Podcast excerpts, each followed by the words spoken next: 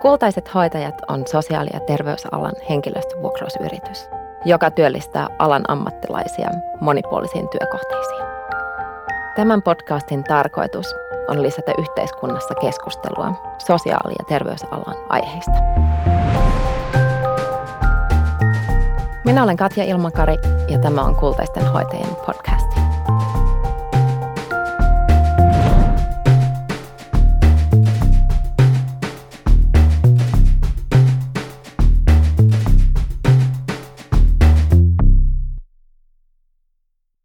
Tervetuloa Kultaisten hoitajien podcastiin. Minulla on tänään aiheena kuinka kohdata muistisairasta ja sain Helsingin muistiyhdistyksestä Jarin kanssani puhumaan aiheesta. Tervetuloa Jari. Joo, kiitos.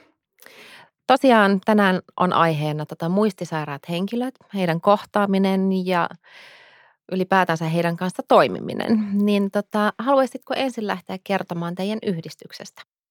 No joo, mä voin lyhyesti sen verran kertoa, että tämä Helsingin muistiyhdistys on perustettu reilu 30 vuotta sitten Helsingin Alzheimer-yhdistyksen nimellä. Että moni tuntee meidän yhdistyksen vieläkin sillä nimellä, että me ollaan vasta viime keväänä muutettu tämä Helsingin muistiyhdistykseksi. Okei. Okay. Voin sen verran, että se juontaa oikeastaan siitä, että silloin 30 vuotta sitten, kun tämä oli ensimmäinen yhdistys koko Suomessa, niin jos muisti vähän niin kuin pätki ja mietittiin näitä muistisairauksia, niin kaikki oli Alzheimerin tautia. Niin ja just. Sitten tuli näitä päänkuvantamismenetelmiä, magneettikuvausta ja muuta, niin sitten huomattiinkin ja muutenkin oireista, että eihän nämä nyt ole samaa sairautta, että miten nämä näin erilaisia voi olla. Mm. Niin sitten on osattu tänä päivänä erottaa näitä, on niin kuin monia näitä muistisairauksia sitten. Joo. Ja sitten muutenkin tänä päivänä pyritään sitä dementia ja Alzheimer-sanaa niin kuin muutenkin eroon. Mm. Niin ainakin muistisairaalta itseltään on tullut hyvä palautetta. Hyvä, kun muutitte sen nimen. Joo, ihan varmasti, joo. Se on vähän semmoinen stigmakin se dementia ja Alzheimer sitten. Kyllä. Joo. Tarjoatteko kanssa lähiomaisille palveluja? Joo, me ollaan niin kuin tämmöinen omais- ja potilasyhdistys niin sanotusti. Että muistisairaat ja heidän omaisensa on aina meidän jäseniä. Ja sitten meillä on tuolla Ruskea suolla. On erilaista toimintaa, joo, omaisille vertaistukea, muistisairaille liikuntaa, aivotreeniryhmiä ja päivätoimintaa. Ja joo. Siellä on niin kuin meidän niin sanottu pääkallopaikka. No niin, mahtavaa. Tosiaan näitä päiväkerhojahan on monenlaisia, ihan kaupungin tarjoamia myöskin, missä sitten on nimenomaan tätä päivätoimintaa ja tanssia ja muistiliikuntaa ja muistijumppaa. Ja niin kuin aikaisemmin sanoit, niin ennen muinaan puhuttiin pelkästä Alzheimerista, että joo, kyllä niin kuin ollaan menty askel eteenpäin monella tapaa, että onhan se hyvin niin kuin moninainen, monisäkeinen, tai on olemassa erilaisia muistisairauksia. Kyllä. Kyllä. Että dementian lisäksi ja Alzheimerin lisäksi tietenkin myöskin aivovammat voi olla sellaisia, eikö vain? Kyllä, joo. Mitkä aiheuttavat muistisairauksia. Ja mitäs tuo kuntoutus? Onko se mitä se prosessi menee, kun on muistisairas henkilö? Nehän saattaa alussa asua vielä kotona, kotihoidon turvassa, mikä on aika pelottavakin ajatus, kun he saattavat unohtaa kaiken. Mm. Niin missä vaiheessa henkilö, jolla on muistisairaus ja kotihoito, vaikka käy hänen luonaan, niin missä vaiheessa ihminen ei enää ole kotikuntoinen?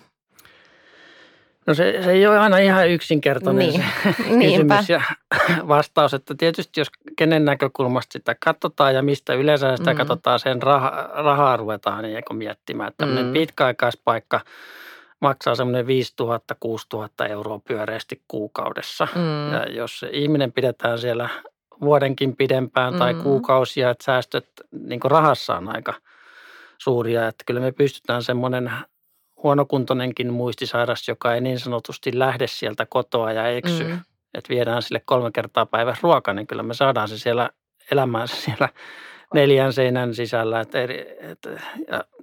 Tänä päivänä siihen vaikuttaa ehkä nämä turvallisuustekijät. Kyllä. On niin kuin ne suurin, että ravitsemus, jos sitä ruokailua ja ravitsemusta ja sitten tulisi tämmöistä eksymistä ja tämmöistä, jos niitä ei pystytä laittamaan kuntoon, niin silloin niin ruvetaan sitä järjestelemään, mutta sitten taas itse lähtisin, tämä on aina sitä, katso sitä mielekkyyden näkökulmasta, että ihminen, joka ei osaa tehdä siellä kotona mitään, ei osaa telkkaria panna päälle, ei kiinnosta tietenkään elokuvat, aivot prosessoi niin hitaasti, että sä et kerki tekstejä lukemaan, juoni ei pysy mielessä, niin mitä sä voit telkkarista katsoa? Ehkä luonto-ohjelmia, yleisurheilu vielä menee, pituushyppys on 10 sekunnissa.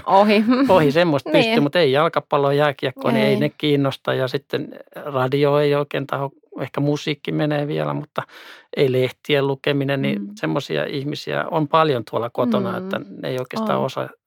Pahimmillaan ei osaisi valoja pistää päälle. Ne on siellä. Kyllä, mutta se on niin kuin musiikki on esimerkiksi yksi, mitä itse olen huomannut, että kun olen muistisairaiden kanssa työskennellyt, että se yllättävää kyllä, se pysyy niin kuin sanat esimerkiksi niin kuin muistissa tosi hyvin monella ihmisellä.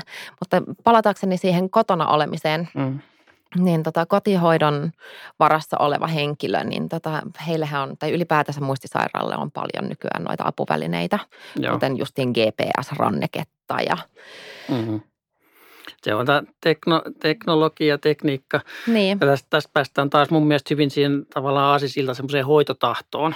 Musta olisi, kun sitä ruvetaan miettimään, että mitä sinne saa asentaa ja kenen näkökulmasta. Että kysytäänkö muistisairaalta, osaako se sen päättää vai omainenko sen päättää vai kotipalveluko sen päättää. Että saako käyttää tämmöisiä teknisiä. Aina pitäisi ihmiseltä oma lupa saada siihen ja...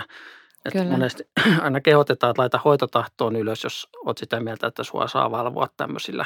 Niin. Mutta sitten näissä pitää aina muistaa niin kuin siinä rannekkeessakin, että kyllä me se ihminen paikannetaan, mutta tämä muistisairaus etenee kuitenkin sillä, että siinä vaiheessa, kun sitä ranneketta aletaan tarvii ja sitä eksymistä alkaa tulee, niin ei enää noudateta liikennesääntöjä, että ei mennä suojatiet yli, kävellään punaista päin, ei osata hahmottaa, millä vauhdilla tuo auto tuolta tulee. Voidaan kävellä niin kuin Lahden tietä ihmetellä, että no miksei tässä voi kävellä, kun on näin hyvä tie. Niin nämä tulee samaan aikaan sen kanssa, niin sitten rannekkeesta, kyllä se on hyvä puoli, että me löydetään se ihminen heti. Mutta se turvallisuus tulee siinä, että neistä ei ole hirveästi sit loppujen lopuksi välttämättä apua ja sitten...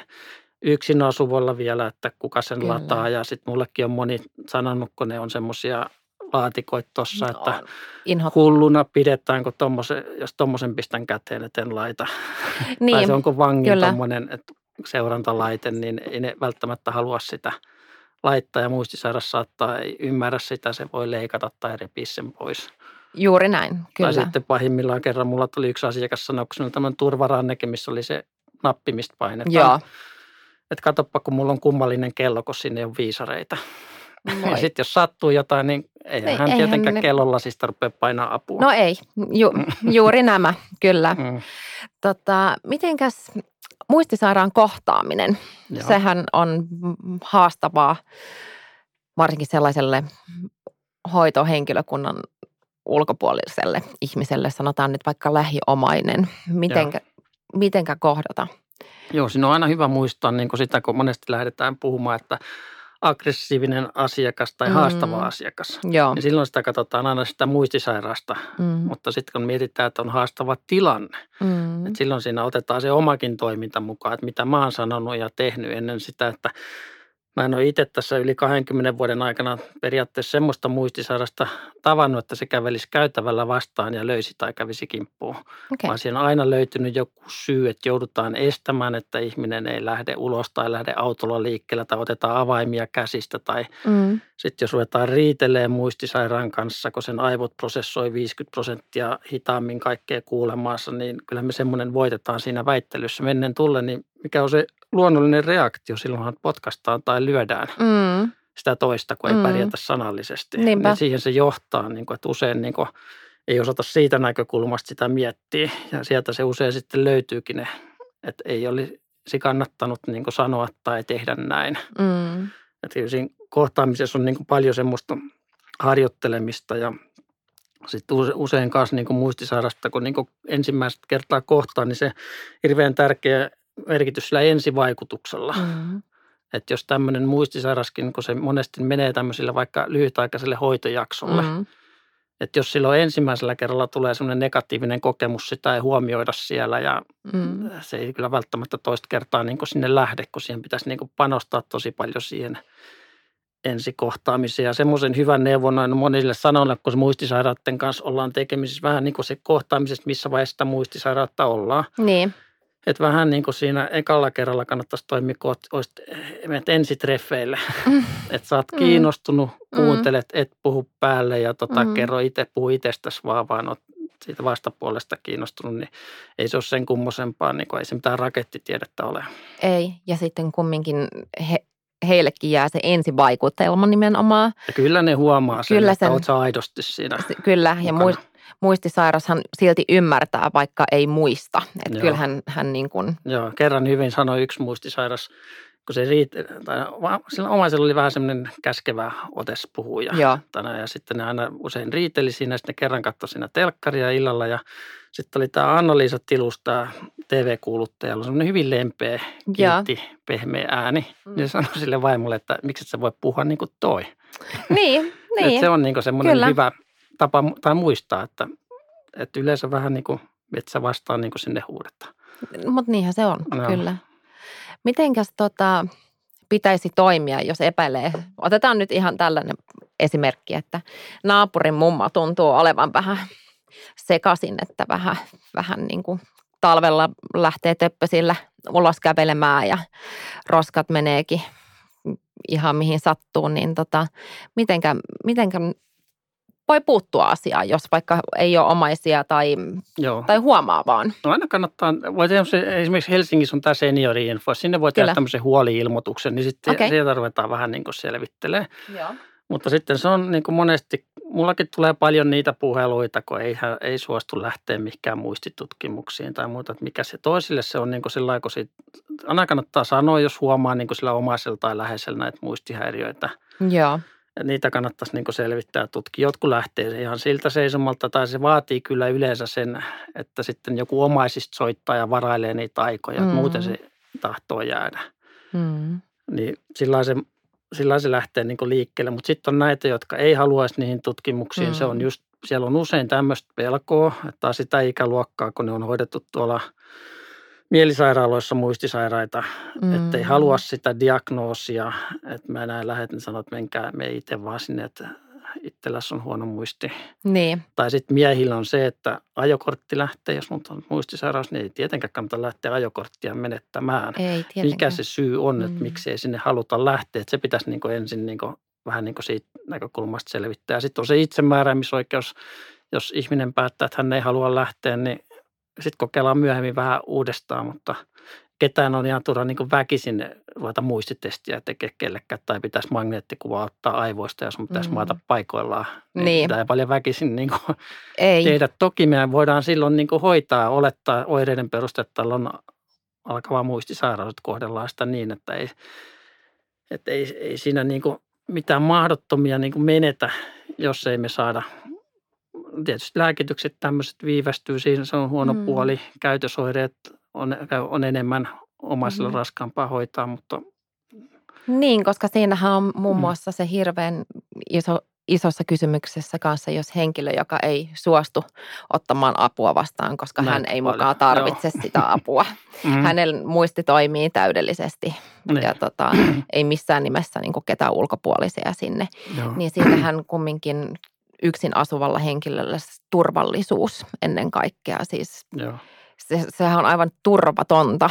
Joo, ja sitten pitäisi osata niin kuin herkällä korvalla kuunnella ja katsoa myös sitä, kun aina puhutaan tästä itsemääräämisoikeutta, missä vaiheessa se menee, että jos me kysytään ihmiseltä, haluatko asua kotona vai muuttaa laitokseen, niin kauan kun se osaa pystyy puhumaan, niin se sanoo, että mä haluan asua kotona. Tietenkin no sitten jos häneltä kysyy, että just, että miten sulla tämä hygieniahoito ja kaupassa käynyt ja ruoanlaitot, ja sitten jos hän satuilee, että joo mä teen joka päivä itse ruuat ja käyn kaupassa ja käyn suihkus joka päivä ja se jo kuukauteen käynyt ja kaupassa ja missään, niin ei semmoisen ihmisen näe se itsemääräämisoikeuteen voi perustaa sitä, niitä päätöksiä, jos hän ei ymmärrä mihin se johtaa. Niinpä. Ja sitten siinä varsinkin tietenkin nyt ainahan vanhuksia valitettavasti on käytetty paljon hyväksi, mutta näin korona-aikana varsinkin sitten, mitä lehdissä on lukenut, että ihmiset heittäytyy kotihoitajiksi ja sitten menee muistisairaiden luokseen ja vie kaiken, niin siis se on äärimmäisen pelottava ajatus, että niin kuin vaikka oma lähiomainen olisi niin huonossa kunnossa, että ja asuisi yksin ja joutuisi sellaiseen tilanteeseen, että mun mielestä siihen pitäisi niin kuin oikeasti ihan vaikka justiin sen naapurin Tiina kanssa sitten puuttua, että jos näkee jotain, koska täällähän ollaan sitä varten, että pidetään kaikki toisistamme huolta kanssa. Pitäisi niin kuin huomattavasti herkemmin ottaa nimenomaan tuollaiseen seniorinfoon kanssa. Kyllä, jos on niin muistisairas, niin kyllä. Helposti hyväksi käytettävissä kyllä. Ja saada allekirjoitus vähän minkälaiseen paperiin tahansa. Niin kyllä, siis se ei... Mutta tämä jäävuoren huippu, mitä niitä tulee niin kuin ilmi. Niin on, siis se on juurikin näin. Läheisen voimavarat. Sä sanoit, että teidän yhdistys kanssa tukee läheisiä tosiaan. Onko teillä sellaisia lähiomaisten kursseja vai miten se sitten toimii teillä? No sanotaan, että oikeastaan ne kurssitukset on nykyään niin kuin kuntien ja kaupungin semmoista lakisääteistä hommaa. Niin ne järjestää nämä isommat palvelukeskukset semmoisia suunnilleen 80 kerran niin kuin semmoisia ensitietokursseja omaisille ja muistisairaille. Itsekin käyn usein sitten kertomassa yhdistyksessä tai näistä edunvalvonta- ja valtakirja-asioista näistä ryhmissä. Kyllä. Niin ne oikeastaan hyvin pitkälle on sitä kautta. Ja sitten meillä on semmoisia yksittäisiä ensitietoiltoja ja sitten semmoisia vertaistukiryhmiä näille omaisille. Et ne on siitä hyviä, että aina sanonut, että ei kannata pyörää ruveta keksiä uudestaan, että joku muu on tässä vastaavassa tilanteessa ollut ja sieltä saa hyviä vinkkejä toisilta. Ne toimii tosi hyvin tämmöiset omaisten vertaistukiryhmät sitten. Joo, mä koen kanssa, että se on hirmu tärkeä asia. Tiedän kyllä henkilöitä kanssa, joilla on hirveän vaikeaa tehdä tavallaan se ensiaskel, että niin kun selkeästi on muistisairaus kyseessä. Joo. Ja lähiomainen ei vaan sen itsemääräämisoikeuden takia uskalla sitten niin kuin viedä sitä asiaa niin kuin eteenpäin. Se on niin kuin hirveän vaikeaa sitten niin kuin ulkopuolisen katsoa ja sanoa, että hei, sun pitäisi nyt oikeasti saada tämä sun lähiomainen sinne hoitoon. Joo. Niin eihän se kenellekään ole helppoa. Joo, ja se on semmoinen ehkä musta aukko siinä hoitoketjussa. Juuri näin. Siinä, kun on se diagnoosi tehty, että mitä sen jälkeen. Että usein, jos se jätetään niin kuin sillä, että ei ole mitään nyt tässä vai ei usein ei olekaan. Että semmoisia vastasairastuneen vertaistukiryhmiä kukaan ei haluaisi niin kuin rahoittaa, koska ne on siinä kunnossa, ne pärjää siellä kotonakin ilman mitään apuja. Että miksi siitä pitäisi niin kuin, niistä ryhmistä jotain niin kuin maksaa. Ja sitten ne ottaa yhteyttä siinä muutaman vuoden päästä, kun on niin paljon ongelmia, että ei tahdo pystyä siellä kotona asua, kun voisi niin ennaltaehkäisevästi tehdä. Kun meilläkin on ollut tämmöisiä tänne entisen raha-automaattiyhdistyksen nykyisen STEAn niin tuella tämmöisiä vastasairastuneiden ryhmiä, niin kyllä niitä on niin huomannut sitten, että heidän kanssa on sitten omaiset pärjänneet paremmin siellä kotona. Ne on sinut sen sairauden kanssa. Masennusjakso on paljon lyhyempi. Ne pystyy niin huumorilla keskustelemaan siellä keskenään. Kun tämä masennus niin näissä muistisairauksissa, jossa saat muistisairausdiagnoosin, niin eihän semmoista ihmistä ole olemassakaan, joka ei niin masentuisi asiasta. Tai sitten sairaus on todettu siinä vaiheessa, että sairauden tunto on mennyt ja sitten ollaan niin kuin liian pitkällä. Kyllä. Mutta kyllä se niin kuin 100% on se masennus tässä alkuvaiheessa. Joo. Ja sitten näillä vertaistukiryhmillä päästään siitä tosi hyvin yli. Kyllä, kyllä. Ja sitten hirveästi malttiahan tämä vaatii. Kyllä että niin kuin lehmän hermoja, kun sehän pahimmassa tapauksessa tosiaan on sitä toistoa toiston jälkeen, että se muisti saattaa olla niin lyhyt, että ei muisteta, että kotihoito käy 3 kertaa päivässä tai 4 kertaa päivässä. Ja, että kyllä se on niin kuin oma taitolajinsa. Joo, kyllä. Omaisille saa usein muistuttaa, kun ne saattaa olla kauheasti, voiko se on nyt 10 kertaa mulle tänään soittanut, niin aika vähän olet päässyt. Niitä on semmoisiakin, joka soittaa 100-200 kertaa saman päivän aikana ja jos et sä voit olla vastaamatta tai sitten sä vastaat niitä aina siihen kysymykseen, tai jos sä asut muistisairaan kanssa, niin sun pitäisi kuitenkin aina jaksaa vastata. Niin. Eikä olla niin kuin hiljaa tai sanoa, että sä kysyit jo, on nyt hiljaa. Niin, niinpä. Että ei siinä ole muuta keinoa kuin vastata tai sitten keksiä jotain muuta tekemistä, että vähän niin kuin unohtuu, että jos se levy jää päälle. Kyllä. Mistähän se johtuu, se aggressiivisuus joillakin muistisairaalla? onko se sitä, että ne alitajunnaisesti sitten kumminkin ymmärtää, että nyt vaan ei ole kaikki mulla hyvin ja se niin kuin... Se on sellaista ahdistuneisuutta, joo, ärtyneisyyttä, just näin, joo, siinä sairauden alkuvaiheessa. Joo. Ja joku vähänkin huomauttaa jostain, niin se aiheuttaa sen. Madaltaa sitä aggressiivista reaktiota. Että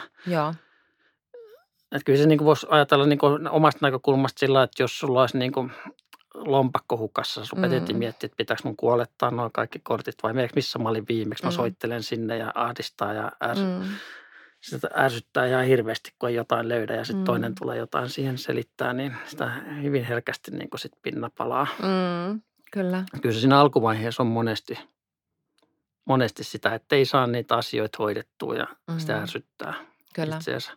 Mutta sitten niin kuin sairauden edetessä usein on sitten niitä tilanteita, että omaiset tekee usein niitä virheitä, että ne komentaa ja sanoo ja niin kuin liian tiukasti. Kyllä. Ja sitten ne ihmettelee, että miksi siinä näin kävi. Kyllä, kyllä. Mites sitten henkilöt, jotka asuu vielä kotona? Tietenkin kotihoito yleensä käy siellä tai jos asuu lähiomaisen kanssa, niin nuo ruokailut on tietenkin yksi asia, mikä niin kuin mietityttää hirveästi justiin, että ihmiset pysyy hengissä siellä kodissaan. Niin kaikilla kumminkaan ei ole sitä mahdollisuutta, että lähiomainen asuu siinä vieressä tai... Joo. Niin, se on sitten se ruokailun kanssa se oma haaste. Että eihän ne muista sitä, että ovatko syöneet ja se tällainen tunnekin voi olla hyvin häilyvää. Kyllä, että siinä pitäisi olla just niin kuin kotihoidossakin sitten niin kuin aikaa katsoa, että se tulee se ruoka syötyä, jos se lämmitetään ja lähdetään. Se saattaa löytyä sieltä jääkaapista. Ja sitten jotkut kertoo just näitä, että sota-ajan ihmisiä, niin ne, kun se ateria tulee, ne aina puolittaa sen.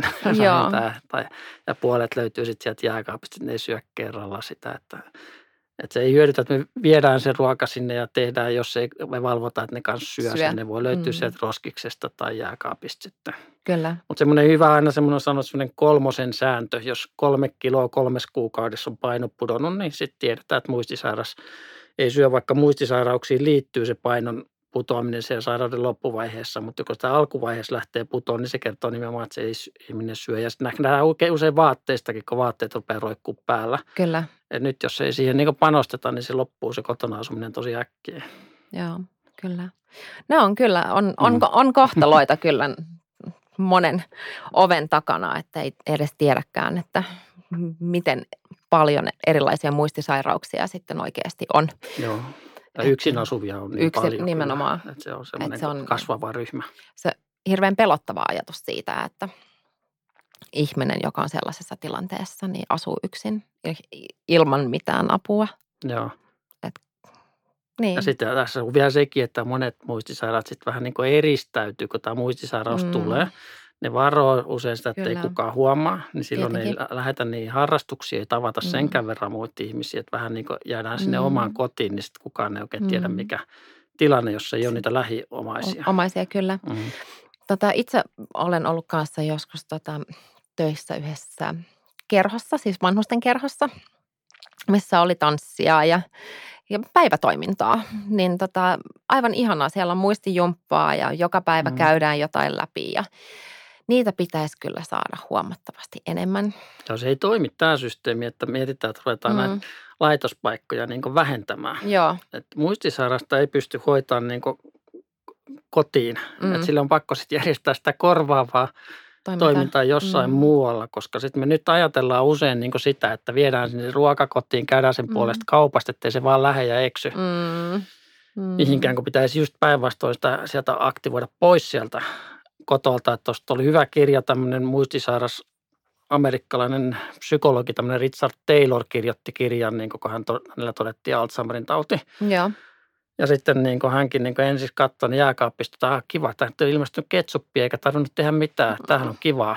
Mutta sitten hän äkkiä niin rupesi, että kyllä mä nyt mieluummin sinne lähtisin itse sieltä kaupasta ostaa ja tekisin muitakin ostoksia, kuin että mä oon tää kotona ja tänne tuodaan kaikki. Se niin, et kyllä. Ei, se on lyhyt kokeilu, jos ei me siihen panosteta siihen mielekkääseen arkeen sitten. Kyllä, ja niin kuin vaikka muuten ei olisi mitään tekemistä, että ainakin ne mummot ja papparaiset, joita siellä kerholla kävi, niin se oli selkeästi, ne muisti, että siellä käydään. Joo. Ja se on se kohokohta. Ja muistan varsinkin keskiviikkoisin oli livemusiikkia ja tanssia, niin kyllä siellä huulipunat ja hatut ja mekot oli kyllä päällä. Ja meilläkin moni niin semmoinen yksin asuva muistisairas monesti on sanonut, että aiku ihanaa, että kerran viikossa pääsee niin kuin ihmisten kanssa.